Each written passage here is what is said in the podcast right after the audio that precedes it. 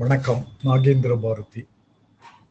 திருக்குறள் முனைவர் மூவா அவர்களின் தெளிவுரை இல்வாழ்க்கை. இல்வாழ்வான் என்பான் இயல்புடைய மூவர்க்கும் நல்லாற்றின் இன்ற துணை. இல்லறத்தில் வாழ்பவனாக சொல்லப்படுகின்றவன் அறத்தின் இயல்பை உடைய மூவர்க்கும் நல் வழியில் நிலை பெற்ற துணையாவான். துறந்தார்க்கும் துவாதவர்க்கும் இறந்தார்க்கும் இல்வாழ்வான் என்பான் துணை. துறந்தவர்க்கும் வறியவர்க்கும் தன்னிடத்தை இறந்தவர்க்கும் இல்லற மேற்கொண்டு வாழ்கின்றவன் துணையாகும் தென்புலத்தார் தெய்வம் விருந்தொக்கல் தான் என்றாங்கு ஐம்புலத்தாறு ஓம்பல் தலை.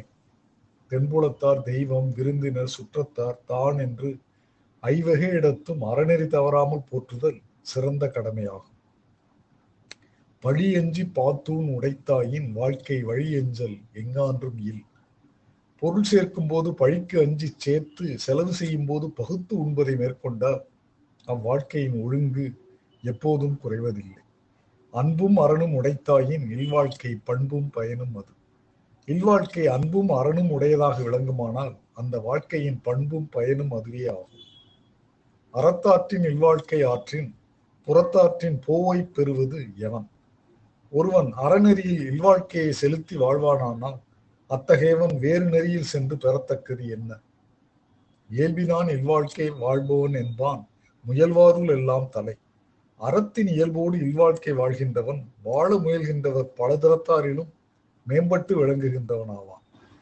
ஆற்றின் ஒழுக்கி அறநெழுக்காய் இல்வாழ்க்கை நோற்பாரின் நோன்மை உடைத்து மற்றவரையும் அறநெறியில் ஒழுகச் செய்து தானும் அறம் தவறாத இல்வாழ்க்கை வாழ்பவன் தவம் செய்பவரோட மிக்க வல்லமையுடைய வாழ்க்கை வாழ்பவன் ஆவான் அரணனப்பட்டதே இல்வாழ்க்கை அத்தும் பிறன் பழிப்பது இல்லாயின் அன்று அறம் என்று சிறப்பித்து சொல்லப்பட்டது இல்வாழ்க்கையே ஆகும். அதுவும் மற்றவர் பழிக்கும் குற்றமில்லாமல் விளங்கினால் மேலும் நன்மையாகும்.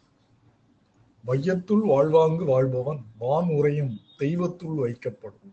உலகத்தில் வாழ வேண்டிய அறநெறியில் நின்று வாழ்கின்றவன் வானுலகத்தில் உள்ள தெய்வ முறையில் வைத்து மதிக்கப்படுவான். நன்றி. வணக்கம்